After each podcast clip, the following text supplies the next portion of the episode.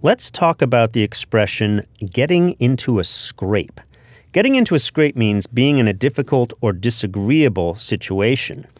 I'd always thought it meant getting into a fight where you might skin your knuckles or get knocked down and scraped up, right? Okay, well then, where does this expression come from, you ask? Well, we need to go back to jolly old England when it was a huge primeval forest.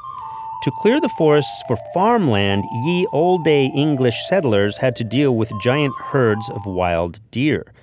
Deer, when pursued, will use their hooves to dig deep gullies between large trees so they can lay down and hide. Some of these gullies could be quite deep. If a farmer fell into one of these gullies, it was really hard to get out. They called these gullies scrapes because the deer scraped the earth away. Scrape itself comes from about 1400 in the Middle English word scrappen, which is from the ancient Norse word scrappa. So next time you're clearing your land and chasing giant herds of wild deer into the forest, be careful not to get yourself into a scrape.